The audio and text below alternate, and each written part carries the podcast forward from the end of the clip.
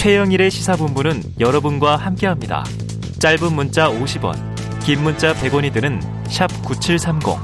라디오 어플 콩과 유튜브는 무료로 참여하실 수 있습니다.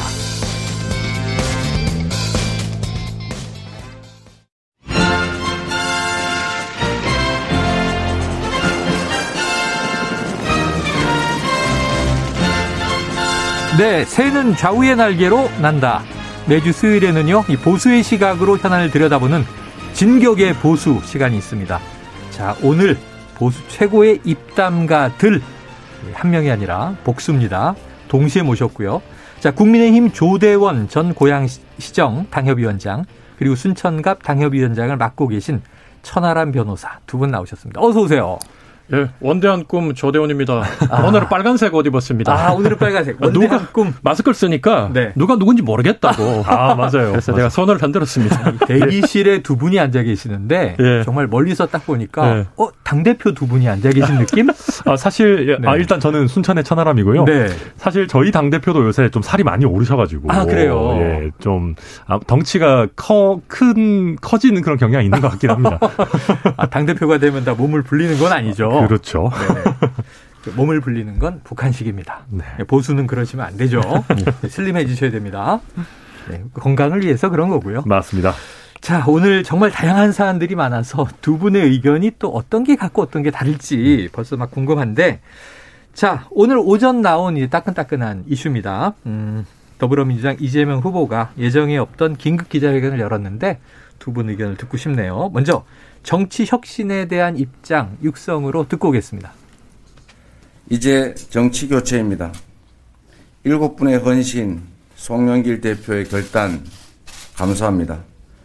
정파, 연령 상관없이 국민을 위해 꼭 필요한 인재라면 넓게 등용해서 완전히 새로운 내각을 구성하겠습니다.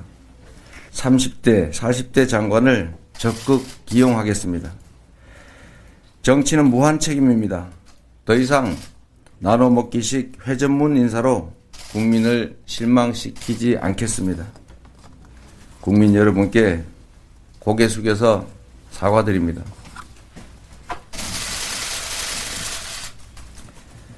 그래서 저부터 시작하겠습니다. 저 이재명은 앞으로 일체의 네거티브를 하지 않겠습니다. 네거티브를 확실하게 중단하고 오로지 민생, 미래, 국민들의 삶에 대해서만 말씀드리겠습니다. 야당도 동참해 주십시오. 네, 야당도 동참해 주십시오. 이렇게 이제 마무리가 됐는데, 자 먼저 우리 저 조 전 위원장님께서 선배시니까 예. 어떻게 들으셨습니까? 그 내용 중에 뭐 예를 들면 정치 교체하겠다, 음. 그 다음에 탕평 인사하겠다, 네네. 이렇게 참 멋져 보였는데. 네. 근데 이제 또 나중에 상황이 좀 좋아지고 뭐 대통령 당선되시면 어. 내가 진짜 그럴 줄 알았지 크크크 뭐 이러실 아, 것 같아가지고 아, 그 예전에 한번 패러디 하신 거죠? 예, 그래서, 존경하는 박근혜 전 대통령님 예. 하셨던 거.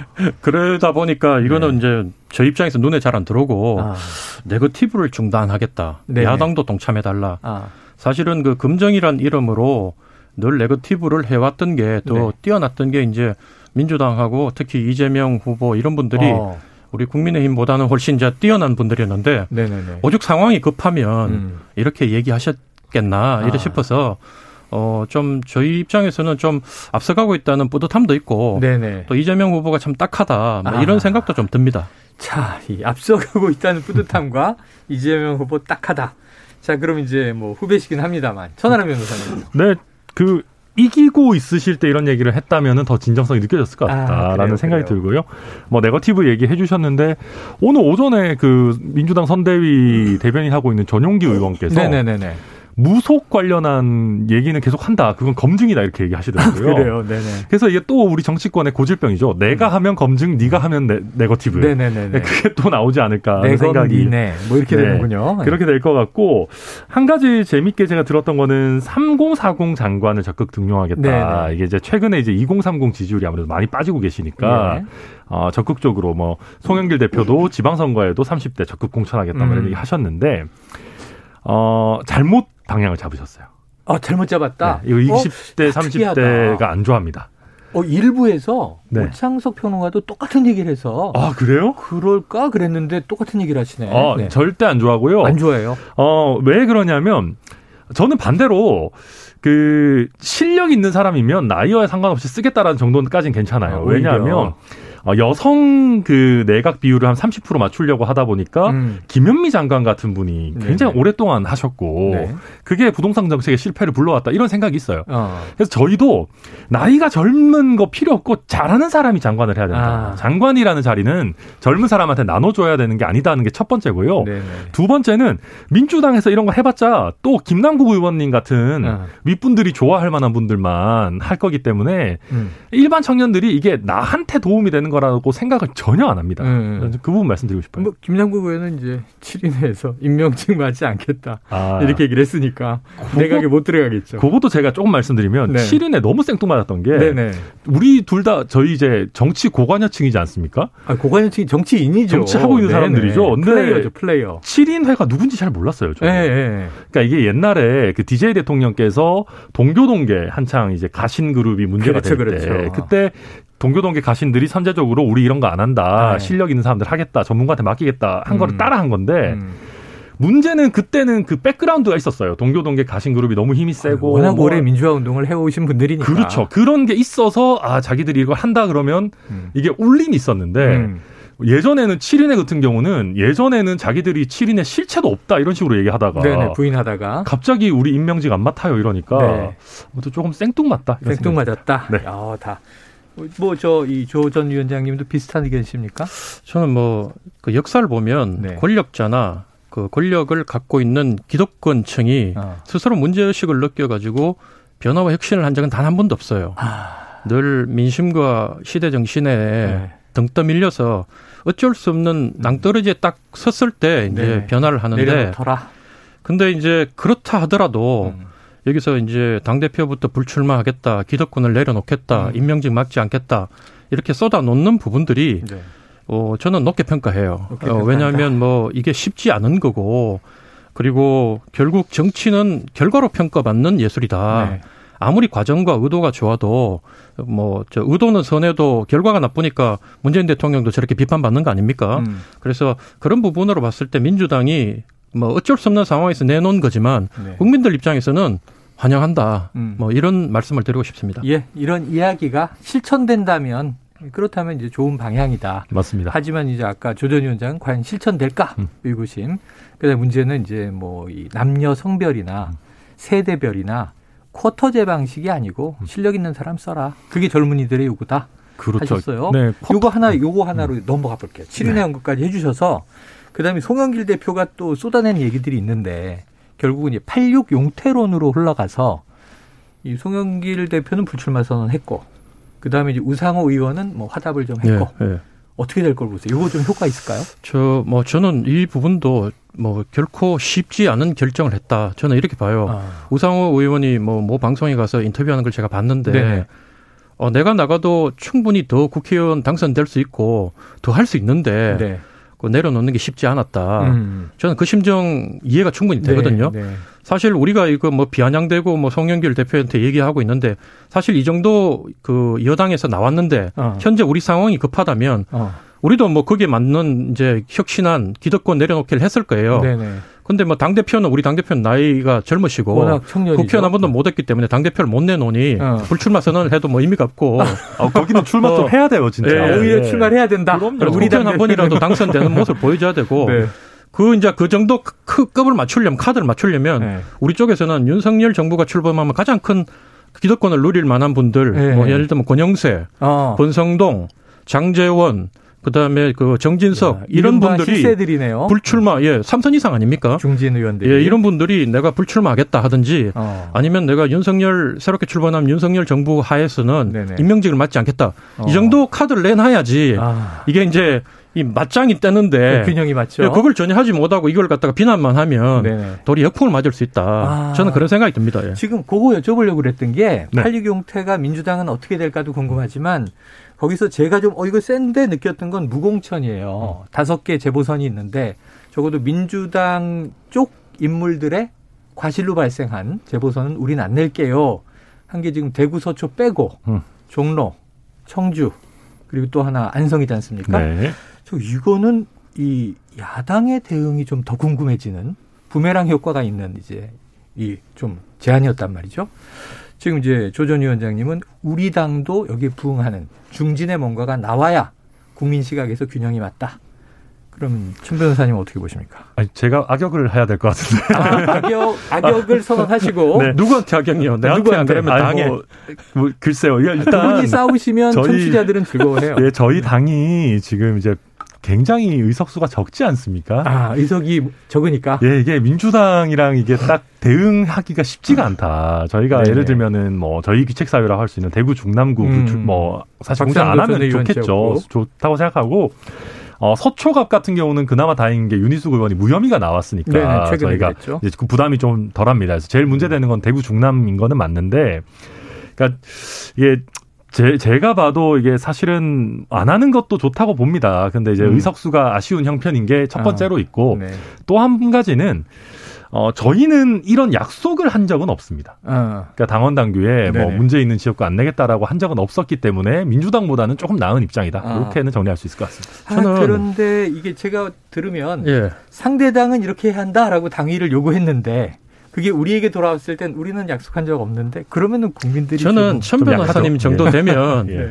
어, 이 속에 갖고 있는 그 양심과 소신대로 네네. 우리도 무공천해야 됩니다. 이렇게 얘기하는 게 예. 저는 국민들이 바라는 천 변호사님에 대한 기대가 아닌가 이런 생각이 들고요. 네네. 맞습니다. 저는 기본적으로 그 국민의 입장에서 봤을 때는 네. 국민의 힘 입장이 아닌 국민의 음. 우리 국민의 입장에서 봤을 때는 그 선거를 다시 한다는 게 돈과 또 국민들의 시간과 네. 이걸 누가 보상해 줄 거냐. 네.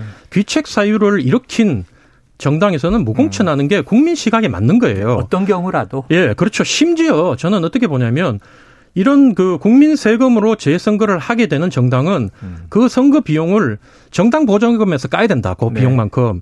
그래야지 앞으로 공천할 때더 네. 신경을 써가지고 공천할 것이고 책임 정치가 이루어질 게 아닌가. 네. 저는 그런 생각이 들어요. 야, 이게 진격의 보수를 두 분이 나오니까 아주 좋네요. 서로 다른 의견을 가지고 팽팽하게 또 맞짱 토론도 되고. 자, 지금 청취자분들도 굉장히 이 귀를 기울이고 계신 것 같아요. 청취자 5276님, 순천 개인 택시 42년 차 정철용입니다. 천하람, 순천, 국힘 화이팅. 아, 야, 이게 순천에서 날아왔다는 것도 의미가 있죠. 아, 너무 감사하죠. 근데 네. 제가 이거 좀 개혁에서 후퇴하는 얘기를 한 다음에 이런 응원 문자를 받으니까 뭔가 쑥스럽네요. 아니 저, 저 순천서 국회의원 찍고 네. 대권 가자. 아, 아 대권 가자. 어, 지금 막 야망을 불태우고 계십니다 두 분이. 아유, 왜 그렇습니까? 자 그러면 킹메이커는 이제 조전 위원장님이 하시는 거죠. 영광입니다. 예. 경선에서 붙으실 거잖아요. 틀림없이. 그렇죠. 저도 나가죠. 네. 자또 이제 청취자 7689님 조대원 전 위원장님 환영합니다. 자주 출연 부탁합니다. 이렇게 팬들이 있으십니다. 자, 이번에 이준석 대표의 이 육성을 좀 들어볼 건데요. 이 종로, 안성, 청주 민주당의 귀책 사유가 있다면 서초와 대구는 국민의힘의 귀책 사유가 있다고 볼 수 있는데 어떻게 생각하느냐? 이 질문에 대한 우리가 지금 이야기하고 있는 질문에 대한 답이었습니다. 듣고 오죠.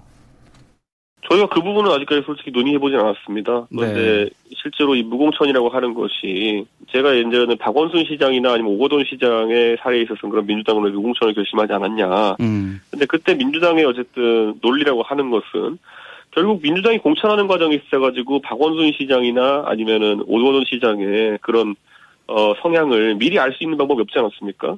그렇기 때문에 당이 책임을 져야 될 부분이 있느냐라는 것이 그들의 논리였는데 이번 상황에서도 저는 뭐 이 곽상도 의원이나 아니면 유니스 의원의 이런 상황에 대해 가지고 공천하기 전에 당이 미리 알 수 있는 방법은 없습니다.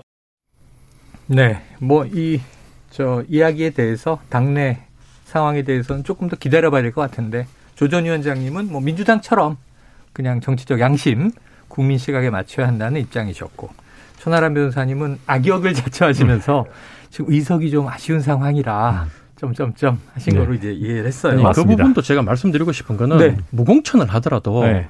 예를 들면 대구나 서초 같은 데는 음. 그 무소속으로 누군가 나올 거 아닙니까? 우리 당 쪽에 있는 분들이 네네네네. 그분들 결국은 당선이 될 거고 네. 그러면 그분들 입당 안 하겠어요? 네. 좀 한수만 더 이렇게 내다 보면 어. 우리가 굳이 국민한테 욕 먹으면서 국민 어. 실망시키면서 공천해 가지고 그렇게 해서 당선돼 가지고 하는 게 네. 뭐 정부 정권이 바뀌더라도 무슨 국민한테 희망이 있겠어요. 네. 근데 그렇게 하면 결국은 올 사람들은 다 오기 때문에 또 아. 반드시 그 선거는 이기는 선거이기 때문에 우리가 지금 이렇게 이준석 대표가 나와서 막 이런 얘기하고 하는 게 되게 없어 보이고 공세가다. 아, 그런 느낌이네요. 예. 차라리 인정해 줄 거는 인정해 주고 어, 당신들 잘했다. 근데 뭐 차라리 우리는 당신들하고 입장이 좀 다르다. 네네네. 뭐 이렇게 얘기하면 국민들이 야 이준석 남네 정치가 좀 변하네 이러는데 음. 이걸 뭐 굳이 굳이 우리는 이런 말 안 했다 약속 안 했다 이렇게 해버리면 네. 국민들은 다 알거든요 이게. 그렇죠. 기준은 음. 기준은 똑같은 거니까. 그래서 안타깝다 이런 게 안타깝다 이런 생각이 듭니다. 아유 지금 조전 위원장님 말이 와닿는 게 없어 보인다 음. 이렇게 얘기하시니까 사실 두 수 정도 더 보면 무소속으로 누군가 우리 사람이 당선될 거야. 그리고 자연스럽게 시점이 맞으면 복당하겠지. 그렇죠. 그럼 아까 천 변호사님이 걱정한 음. 의석수를 아, 그렇죠. 조금 시간만 기다리면 되는 건데 음. 그걸 미리 이렇게 조급하게 얘기를 해버리면 없어 보인다. 정치는 조금 자락을 깔고 통 크게 하는 것이다. 이런 이제 이야기로 이해하겠습니다. 자, 이번에는 뭐 이게 이 저 재보선만 있는 게 아니라 네. 사실 대선 끝나면 6월에 또 지방선거도 오잖아요. 그래서 일전에 윤석열 후보와 홍준표 의원이 음. 야, 이게 원팀 되나? 두 시간 반이나 만나서 뭐 여러 가지 얘기를 했고 홍준표 의원은 이제 조건 제시를 했어요. 이거 받으면 음. 내가 상임 고문 들어가겠다. 근데 엉뚱하게 공천 문제가 터져서 이 분위기가 안 좋아졌단 말이에요. 그럼 이 홍준표 의원 대구시장 출마설 이게 떠오르던데 네. 당내에 계시니까 좀 일리가 있습니까, 조정 위원장님? 저는 기본적으로 뭐 저기 윤석열 후보가 이 건에 대해서 지금 윤석열이 잘했다, 홍준표가 잘했다, 누가 못했다 따지고 있는데. 네네네, 맞아요. 일단 기본적으로 저는 홍준표 후보는 뭐 이분도 20년 넘게 정치한 그렇죠. 옛날 분이에요. 네. 홍준표답게 한 거예요. 어. 누가 보더라도 당시에 예. 스타일로. 예, 홍준표 스타일로. 그리고 이분이 또 지금 정치권에 이렇게 있으면서 음. 저기 웹사이트 열어가지고 청년들하고 소통하는 게 네네. 아직까지 그 차차기에 대한 꿈을 버리지 않았다는 거예요. 아, 그렇죠, 그렇죠. 예, 뭐 그게 이제 대구시장 출마설하고도 다 연결이 되는 네네. 건데 그런 입장에서 이제 얘기를 하면 음. 윤석열 후보 입장에서 뭐 알겠습니다 선배님 자기가 필요해가 잡은 거 아니에요. 예, 예, 그렇죠. 당장에 자기 대선이 급해서 급한 건 윤 후보고. 그렇죠. 그러면 이제 자기 측근 불러가지고 이렇게 홍준표 뭐 저기 의원이 얘기하던데 어떻게 되겠냐 이런 물어보고. 아. 된다 그러면 살짝이 해주면서 네. 선배님 뭐 이렇게 됐습니다. 제가 힘썼습니다. 이렇게 하면 되는 거고 네. 안 되면 그냥 굳이 그렇게 까가지고 네. 무한을 주는 것보다는 그냥 넘어가고. 가만 듣고 넘어가면 음. 홍준표가 해주기로 했는데 윤석열이 안 해준다 이렇게 얘기하겠어요. 네네네. 네, 네. 이런 그 정치력이 많이 아쉽다. 아. 그리고 홍준표 입장에서는 대구시장자 얘기하시는데 국회의원 임기가 이제 2년밖에 안 남았잖아요. 총선까지 그렇죠. 그럼 다음 대선까지 5년이 남았는데 국회의원 선거 마치고 나면 그 다음 윤석열 정부 하에서 홍준표 의원한테 공천을 줄 거냐? 자기가 봤을 땐 안 줄 거다. 네. 그러면 이제 현재 입장에서는 대구시장 임기는 딱 그 마치고 그렇죠, 나면 그렇죠, 그렇죠. 예, 9개월 뒤에 대선이니까. 맞아요, 맞아요. 그러면 대구시장을 가 있으면서 힘을 축적해서 어. 언론에 계속 노출이 되면서 음. 국민의 관심권 안에 있다가 대선에 나가려고 이제 계획을 세웠다면 네. 충분히 대구시장 출마는 가능성이 있다. 저는 그래 봅니다. 가능성이 있다. 예. 차차기를 노리는 스케줄이 딱 맞는다. 예. 그런 측면에서 예. 사실은 이게 아무 직도 없으면 음. 정치권에서는 좀 사라지죠. 그렇죠. 그걸 제일 두려워하시는 것 같아요, 정치인들이. 근데 저는 아까 우리 조 위원장 말씀하셨는데 네. 홍준표 의원의 대구시장 출마는 좀 없어 보입니다. 아, 없어 보인다. 네, 없어 보이고요. 그러니까 그 급에 잘 안 맞는 건가요? 네, 급에 잘 안 맞고 이미 경남도지사도 하셨고 하셨죠. 네. 어, 지금도 사실 그 대구 수성구의 의원이시지 않습니까? 그렇죠. 사실 홍준표 의원 정도 되면 음. 좀 당을 위해서 좀 더 진취적인 도전적인 어떤 어. 출마를 해줘야 네네네. 되는 인물입니다. 사실 예전에 뭐 서울 동대문에서 의원도 하셨었고. 네. 근데 지난번에도 총선에서 굳이 험지 출마를 사실 마다하시고 네네네. 무소속으로 그렇게 대구 수성에 가신 건데 아. 또 다시 대구시장을 나가겠다? 저는 아. 이거는 좀 아니라고 생각하고 좀 없어 보이는 수라고 생각하고 예. 또한 가지는 서울 경기를 벗어나서 대구시장으로 가게 되면 차차기에도 악영향을 미, 칩니다 우리가 보통 대구시장이 중앙정계에서 화제가 되는 경우가 상대적으로 적습니다. 맞아요. 어쩔 수 없이. 그렇죠. 그러니까 이낙연 뭐 민주당 의원 같은 경우도 만약에 전남지사였다면 바로 대권 직행을 하기가 쉽지 않았을 거예요. 네, 근데 네. 그 전에 총리라는 그렇죠, 중앙정계의 그렇죠. 그 단계가 있었기 때문에 할수 어. 있는 건데 저는 차차기를 보더라도 대구시장 출마는 이렇게 좋아 보이지는 않고 어. 차라리 그냥 뭐 진취적으로 경기지사를 나가겠다 어. 이런 거면 나름의 어떤 포부라도 보일 텐데 네. 글쎄요 저는 뭐. 아, 근데 이제 홍준표 음. 입장에서는 경기지사 나간다고 당원들이 예를 들면 경선에서 컷오프 시켜버리면 어. 더 없어 보이는 거예요. 음. 그런데 대구는 네. 누가 나온들 뭐 지금 현재 거론되는 권영진, 뭐 김재원 뭐 이렇게 네네, 거론되는데 그거는 내 힘으로 돌파가 가능하니까 음. 대구를 가겠다는 거예요. 자기 아. 나름대로는 그게 없어 보인다는 거왜 모르겠습니까? 네. 근데 현실적인 계산을 대 보니까 아 이게 그래도 나한테는 최선의 길이다 네. 이렇게 판단했을 수도 있다. 저는 음. 그렇게 봅니다. 자, 알지만 그럴 수밖에 없는 사정이 있다. 하지만 이제 또 홍아람 이제 천하람 변호사님께서는 이 그냥 질러라 네. 진취적으로 해라. 사실 유승민 전 의원이 수도권에서 인기가 많을 때왜 예. 대구에 계속 있느냐고 수도권 맞아요. 올라오면 더 큰 정치인 될 수 있는데 그랬던 기억이 나거든요. 그 사실 그 지난번 당대표 선거 때 음. 이준석 대표가 주호영 의원을 한 방에 보내버린 게 결국 그 아, 그 803 아니었어요. 똑같은 얘기네. 예. 맞아요. 그러니까 이게 저희 당 입장에서는 결국은 늘 수도권을 지향할 수밖에 없거든요. 네. 수도권 정당을 저희가 목적으로 목표로 해야 되기 때문에 음. 그러니까 대구로 안정적인 선택을 한다라는 거는 네. 대권을 노릴 만한 인물들에게는 그렇게 좋은 아, 건 아니다. 그래. 딛고 가는 과정일 순 있으나 저는 그래서 한 발 앞서 나가서 일산에 있고 예. 천하람 위원장은 두 발 앞서 가서 지금 호남에 있는 거 전라도 순천에. 두 분 다 대구에 대해서 이렇게 잘 하시는데. 저희 둘 다 큰 꿈을 꾸고 있습니다. 뭐, 저, 그러면서 이준석 대표도 평가받는 게 예. 험진 강북 지역에서 뭐 떨어졌지만 계속 출마하고 이제 있으니까요. 네. 종로 나갑니까? 물어봤더니 아니요, 강북에서 하고 싶습니다. 이렇게 음. 얘기하더라고요. 네. 자, 이렇게 좀 젊은 진취적인 정치인들이 좀 지역 구도를 바꾸고 있다. 요건 좀 칭찬해 드리고 싶습니다. 자, 그런데 지금 전략 공천에 대한 이제 거래냐 이게 홍준표 의원은 그냥 이건 조언이었다. 최재형 전 감사원장 같은 신선한 분이 이 종로에서 배지 달면 좋지 않느냐 이런 음. 취지 얘기를 했는데 문제는 자, 두 시간 반 분위기 좋게 얘기하고 음. 나의 조건은 자, 국정 능력을 보여라. 그리고 처가 비리 엄선하겠다는 약속하라. 그러면 난 고문할게. 이거였는데 갑자기 공천을 누군가 터트렸다는 거예요. 뒷거래 한 것처럼. 그럼 이것은 오히려 윤핵관이 나를 치기 위한 전략 아니었느냐. 아까 이 조 전 위원장 말씀하신 것처럼 덮고 넘어갈 수도 있고 윤 후보 입장에선 들어줄 수도 있는 거였지 않느냐. 어떻게 보세요? 아니 둘이 지금 싸우고 난 뒤에 공작이 있었던 겁니까? 싸우고 난 뒤에 누가 더 많이 잃었습니까? 네. 사실은 둘 다 지금 모양새가 빠지게 됐는데 아, 그렇죠. 제가 봤을 때는 훨씬 많이 잃은 게 윤석열 후보예요. 오히려. 윤석열 후보가 사실은 자기가 필요해서 대선 앞두고 지금 박빙 선거로 가니까 네. 홍준표 선배님 그러면서 만나자고 했고 음.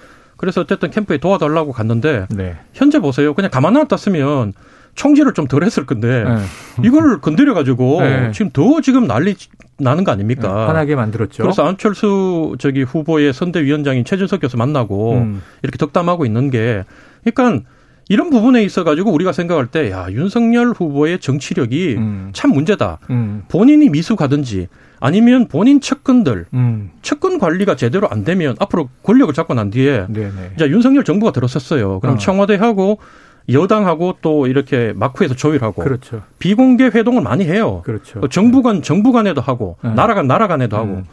그러면 앞으로 그 야당이나 뭐 이런 음. 외국 원수들이 봤을 때 윤석열 정부가 들었으면 저뭘 믿고 어. 비공개 회동으로 뒷얘기를 하겠냐. 아. 그거 다 까버릴 건데. 신뢰에 대한. 예, 이런 점이 이 저는 이 40, 특히 40대, 50대들한테 네. 안정감 측면에서 네. 깨끗하기는 윤석열이 더 깨끗해 보이는데 아. 안정감 측면에서 점점 점수를 까먹고 있다 보니까 네, 네. 40대, 50대에서 윤석열 후보가 많이 고전하고 있는 이유가 가장 큰 음. 원인이 이게 아닌가. 그래요. 저는 그런 생각이 듭니다. 저는 완전 반대 의견인데요. 아, 완전 반대. 좋아요. 저는 좋아요. 이거는 거의 90% 이상 홍준표 의원 잘못이라고 생각하고 아, 있습니다. 90% 이상. 네네. 네. 왜냐하면 네. 아니 비공개 회담이었는데 끝나자마자 본인이 운영하는 커뮤니티에다가 네. 국정 운영 능력 담보, 처가 비리 엄단이라는 네. 조건을 공개를 해버리셨잖아요. 네네네.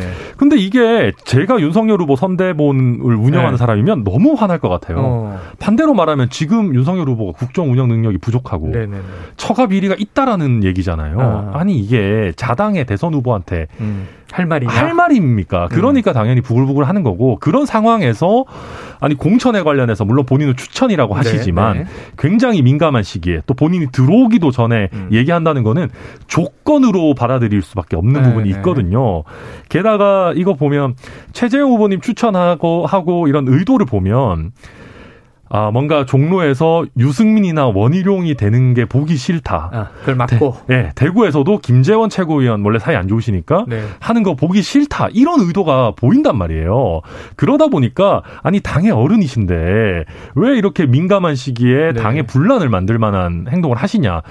또 경선 관련한 얘기는요. 비밀이 없습니다. 언젠가는 어. 다 새 나가기 때문에 이 분란을 아예 자르는 의미에서 권영세 본부장이 아 이런 거는 못 한다라고 얘기한 거는 저는 뭐 나쁘지 않은 대응 대응이었다고 생각합니다. 제가 윤석열 네네. 후보의 참모라면 저는 그렇게 하겠어요. 어. 윤 후보한테 뭐 홍준표 의원이 저렸던 게 한두 번이었냐. 아. 어차피 메뚜기도 한 철이다. 네. 지금은 저것도 우리가 관리해야 될 여러 변수 중의 하나니까. 네, 받아라. 어쨌든 저 음. 부분에 있어서 다둑거리고 음. 당장 급한 게 당신 선거다. 네네네. 지금 현재 예상되기로는 뭐 몇십만 표, 심지어 몇만 표의 0점 단위의 그 차이로 선거가 결정될 거라고 지금 많이 전문가들이 아. 예측하고 있는 상황에서 네. 홍준표가 몇천 표 갖고 있을지 몇만 표 갖고 있을지 어떻게 알아요? 그렇죠. 네. 그러니까 적어도 내한테 우호적이지 않은 사람은 예. 적어도 그 현재에서 더 나가지 않도록 네. 관리하는 것도 정치인으로서 또 지도자로서 중요한 네. 네. 능력 자질 중의 하나다. 그런 점에서는 아주 잘못됐다. 저는 그렇게 생각합니다. 저는 짧게만 얘기하면 네. 저는 오히려 만약에 홍준표 후보가 그렇게 조건을 조건이든 음. 제한이든 해서 나중에 합류를 했어요. 근데 이런 거는 정말 비밀이 없습니다. 만약에 언론에서 음. 홍준표 후보가 들어오기 전에 요런 요런 공천 제안을 네, 했더라라고 네. 하고 그걸 홍, 윤석열 후보가 뭐 음. 나름대로 포용하는 형태로 받아들였다라고 음. 하면 저는 그게 더 구태 정치라고 해서 더 비난을 음. 받고 표를 더 많이 잃는 어. 2030한테는 정말로 치명적인 그런 사안이 될 수도 뭐 있었다라고 밀실 담합 이런 느낌으로 맞습니다. 예. 요즘엔 정말 예전에는 밀실 회동이 참 정치권에 많았는데 요즘엔 다 보도가 돼서 그러니까요. 기자가 취재를 안 해도 막 흘리기도 하고 쉽지 않은 상황이죠. 이게 당내에도 적들이 있습니다. 아, 이게 재밌네요. 보수 대 보수. 보수 대 보수만 해도 될 것 같은데. 자, 지금 시간이 없는데 한 두 개를 여쭤보고 싶은데 말이죠. 어, 짧게 짧게 답변 부탁드릴게요. 하나는 지금 관리해야 되는 대상. 지금 야권 단일화가 아직은 변수인데 예. 지지율을 보면 묘해요.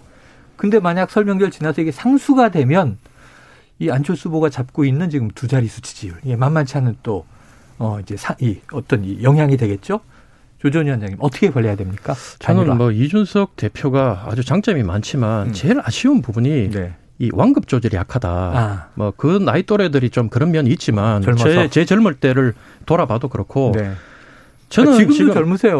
어, 저는 그래도 50이 넘었으니까 30대보다는 네. 나이가 먹었죠. 네. 근데 어쨌든 현재 저희들이 봤을 때 보세요. 안철수 없이도 우리가 이길 수 있다고 이제 확신을 하고 예, 있는데 예. 그럼 안철수하고 단일화를 하면 음. 그더 확실하게 이긴다는 거는 음. 모든 사람이 네. 공감하는 부분 그렇겠죠. 아닙니까? 근데 이제 윤, 저기 이준석 대표가 계속 안철수 후보를 이렇게 까는 이유가 네. 혹시 모를 단일화 때문에 네네. 미리 밟아놔야지 예, 예, 우리가 예. 이 경선에서 이길 수 있다 이렇게 생각했다면 네. 저는 이준석 대표한테 좀 자신감을 가지라 이런 네. 조언을 하고 싶어요. 네.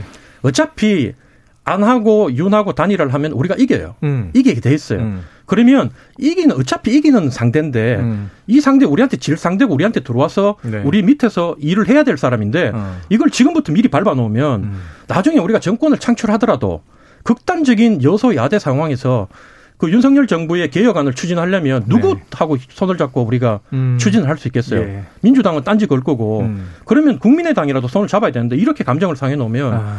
향후 전국에 있어서 이거는 완전히 밑장 빼가지고 밑돌 아. 쌓는 격이다. 저는 그런 얘기를 드리고 어, 싶습니다. 통 크게 가자. 중요한 네. 얘기인데. 천, 천 변호사님. 아, 근데 그렇게 여유 있는 상황이 아니었습니다. 아, 예. 최근에는 저희가 이제 단일화를 하게 되면 윤석열 음. 후보가 앞서는 그런 뭐 데이터들이 나오고 있지만 어, 몇 주 전만 하더라도 저희가 승리를 장담할 수 있는 상황이 아니었어요. 음. 그리고 그래서 저는 이준석 대표가 어 그 안철수 후보와 이렇게 가, 각을 세우면서 굉장히 저는 좋은 프레임을 만들었다 생각하는 게 안철수 후보의 상대를 윤석열 후보가 아니라 어. 이준석 대표로 만들었어요. 네. 그러니까 뭔가 이준석 대표를 한번 넘고 가야 되는 산처럼 자기 스스로를 포지셔닝을 예. 했기 때문에 윤석열 후보는 안철수 후보를 별로 신경 안 쓰고 자기 갈 길 갈 수 있게 만들어 놓은 음. 거고 또 한 가지는 여, 계속 단일화가 안 될 때도 고려를 해야 되는 것이고 네. 단일화 이전에 원래 윤석열 후보를 지지하다가 안철수 후보에게 잠깐 피난 갔던 그런 분들을 아. 저희가 다시 흡수하는 과정도 예. 있어야 되는 거기 때문에 음. 뭐 지금 이렇게 안철수 후보를 좀 어떻게 보면 견제하는 것이 길게 보면 하나의 전략일 수도 있다. 저는 그렇게 네. 봅니다. 그래요. 두 분 입장 다르네요. 끝으로 하나 요거 지금 막 속보가 나왔어요. 법원에서 안철수 후보 측이 제기한 이재명 대 윤석열 양자 TV 토론 방송금지 가처분을 인용했습니다. 어. 양자 토론 안 된다는 얘기죠, 법적으로. 네. 그러면은 지금 이제 심상정 후보도 또 가처분 신청을 했기 때문에 이 결과는 아직 안 나왔고 음. 기다려봐야 되는데 일단 안 후보가 낸 것이 인용이 됐다. 음. 자 그러면 이게 설명절 전 양자 토론 어려워졌는데 네. 그럼 민주당이 이제 낸 대안이 있죠. 다자 토론 하자. 음. 자 다자 토론 응할까요, 윤 후보? 저는 뭐 윤 후보가 다자 토론이든 무슨 토론이든 토론을 더 이상 피하는 모습을 보이면 아. 어 토론이 약해서 저렇게 피한다는 국민적인 생각을 네네네. 네, 네. 더 고착화시킨다고 봅니다. 아. 그래서 일단은 토론은 어떤 형태로든 네. 토론을 해서 자기 얘기를 하는 게 필요하다. 아. 저는 그렇게 생각합니다. 양자든 다자든. 그 이상론인데 저는 네. 현실적으로 안 할 거라고 봅니다. 안할 네. 거다. 왜냐하면 어 일단 TV 토론 준비팀 입장에서 네 양자 토론 준비하다가 갑자기 다자 토론으로 아. 바꾸기는데 시간이 어느 정도는 예. 걸릴 겁니다. 명절 전에 한다면 지금 며칠 안 남았죠. 네, 정말 며칠 안 남았고 그리고 또 한 가지는 그 뭐 지금 다자 토론 같은 경우에 생각보다 이게 윤석열 후보 입장에서 자기 매력을 보여주기에 또 불충분하다고 여길 음, 수도 있습니다. 음. 그래서 뭐 굳이 그렇다면 네. 급하게 할 필요 있겠느냐 아마 그렇죠. 이렇게 갈 거. 지지율도 저희가 잘 나오고 그러니까 있기 때문에 가정해 본다면 네. 대장동 의혹을 집중 공략하지 않겠느냐. 그런데 안철수, 심상정 다른 후보들이 맞아요. 있으면 에너지가 분산이 되는 거죠. 맞습니다. 알겠습니다. 이거 좀 지켜볼 대목인데. 아유, 두 분 모셔놓으니까 궁금한 게 너무 많은데 시간이 다 됐어요. 다음에 또 다시 요 팀 모셔서 보스대 보스 진행해 보도록 하죠. 오늘 말씀 고맙습니다. 네, 고맙습니다. 지금까지 감사합니다. 국민의힘 조대원 전 고양시청 당협위원장, 천하람 순천갑 당협위원장과 함께했습니다.